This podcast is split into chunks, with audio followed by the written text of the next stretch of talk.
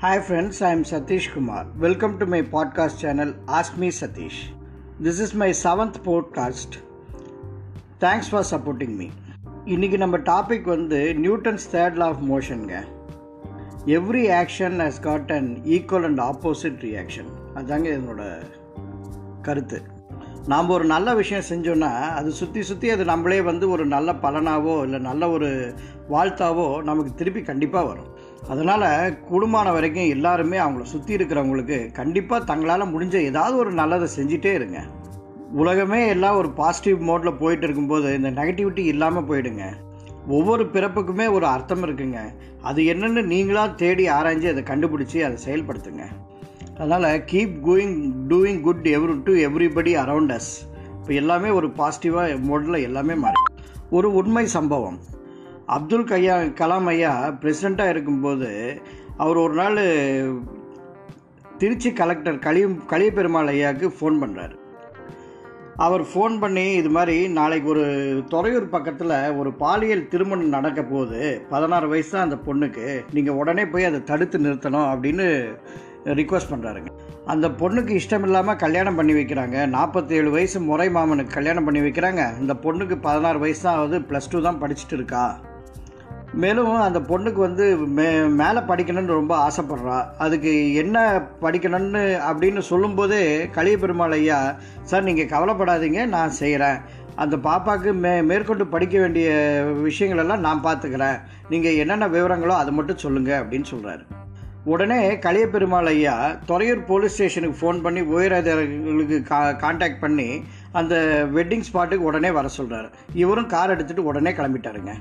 சரியான நேரத்தில் எல்லாரும் அங்கே போய் அந்த கல்யாணத்தை தடுத்து நிறுத்திடுறாங்க.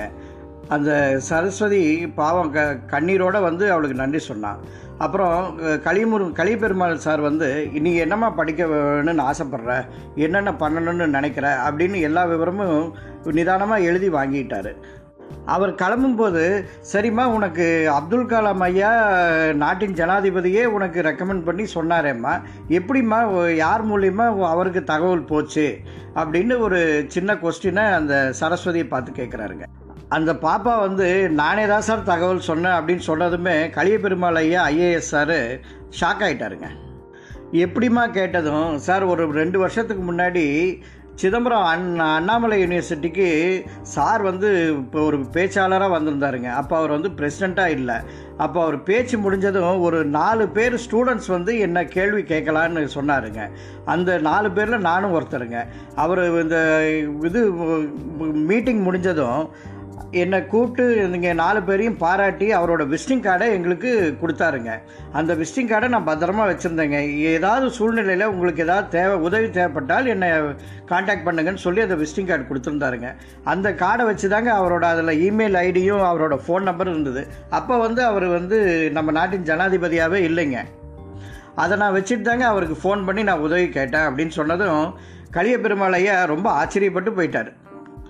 அதன் பிறகு களிய பெருமாள் ஐயா அந்த பாப்பாவுக்கு வேண்டிய படிப்பு உபகரணங்களை எல்லாம் செய்து கொடுத்துட்டு அந்த விஷயத்த மறந்தே போயிட்டாருங்க. அப்புறம் ஒரு ரெண்டு வருஷத்துக்கு முன்னாடி அவர் அமெரிக்காவுக்கு போயிருந்தார். அப்போ ஒரு கூட்டத்தில் அவரை சிறப்பு பேச்சாளராக கூப்பிட்டுருந்தாங்க. அவர் பேசி முடிச்சுட்டு இறங்கினதும் பத பதைக்க ஒரு பெண் ஓடி போய் மைக்கை பிடிச்சி கலிய பெருமாள் ஐயா நான் உங்களுக்கு நன்றி சொல்ல தான் இங்கே வந்திருக்கிறேன். எனக்கு இந்த கூட்டத்தில் பேசுறதுக்கு ஒரு வாய்ப்பு கிடைச்சது. நான் ரொம்ப பெருமை அடைகிறேன் இந்த வாய்ப்புனால உங்களுக்கு ஒரு நன்றி சொல்ல போ வந்திருக்கிறேன் அப்படின்னு சொன்னதுமே அவர் ரொம்ப ஷாக் ஆகிட்டாருங்க அது என்னென்ன விவரமே புரியல.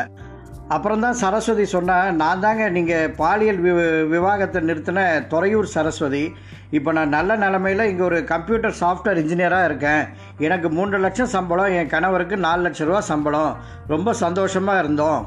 நீங்கள் சரியான நேரத்தில் வந்து என் கல்யாணத்தை நி நிறுத்தி என் வாழ்க்கையே காப்பாற்றிட்டீங்க உங்களுக்கு ஊண்டுகோலாக நின்ன கலாம் ஐயாவுக்கும் நான் இந்த நேரத்தில் நன்றி சொல்ல கடமைப்பட்டிருக்கிறேன்.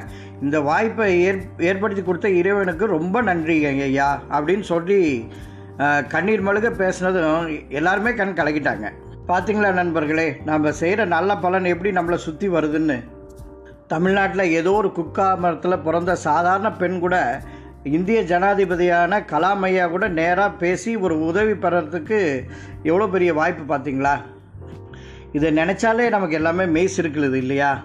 இது ஒரு கலாம் காலம்ங்க. அதனால் keep on transferring positive things to everybody around you this is my humble request உங்களால் முடிஞ்ச எல்லா உதவிகளும் சுற்றி இருக்கிறவங்களும் பண்ணிகிட்டே இருங்க. அந்த நல்லது நமக்கு எல்லாமே கண்டிப்பாக நடக்கும். Stay home stay safe Jai Hind thank you let us all fight COVID nineteen together Jai Hind thank you இந்த விஷயங்கள்லாம் பிடிச்சிருந்ததுன்னா உங்கள் ஃப்ரெண்ட்ஸோடு ஷேர் பண்ணிக்கோங்க. Thank you everybody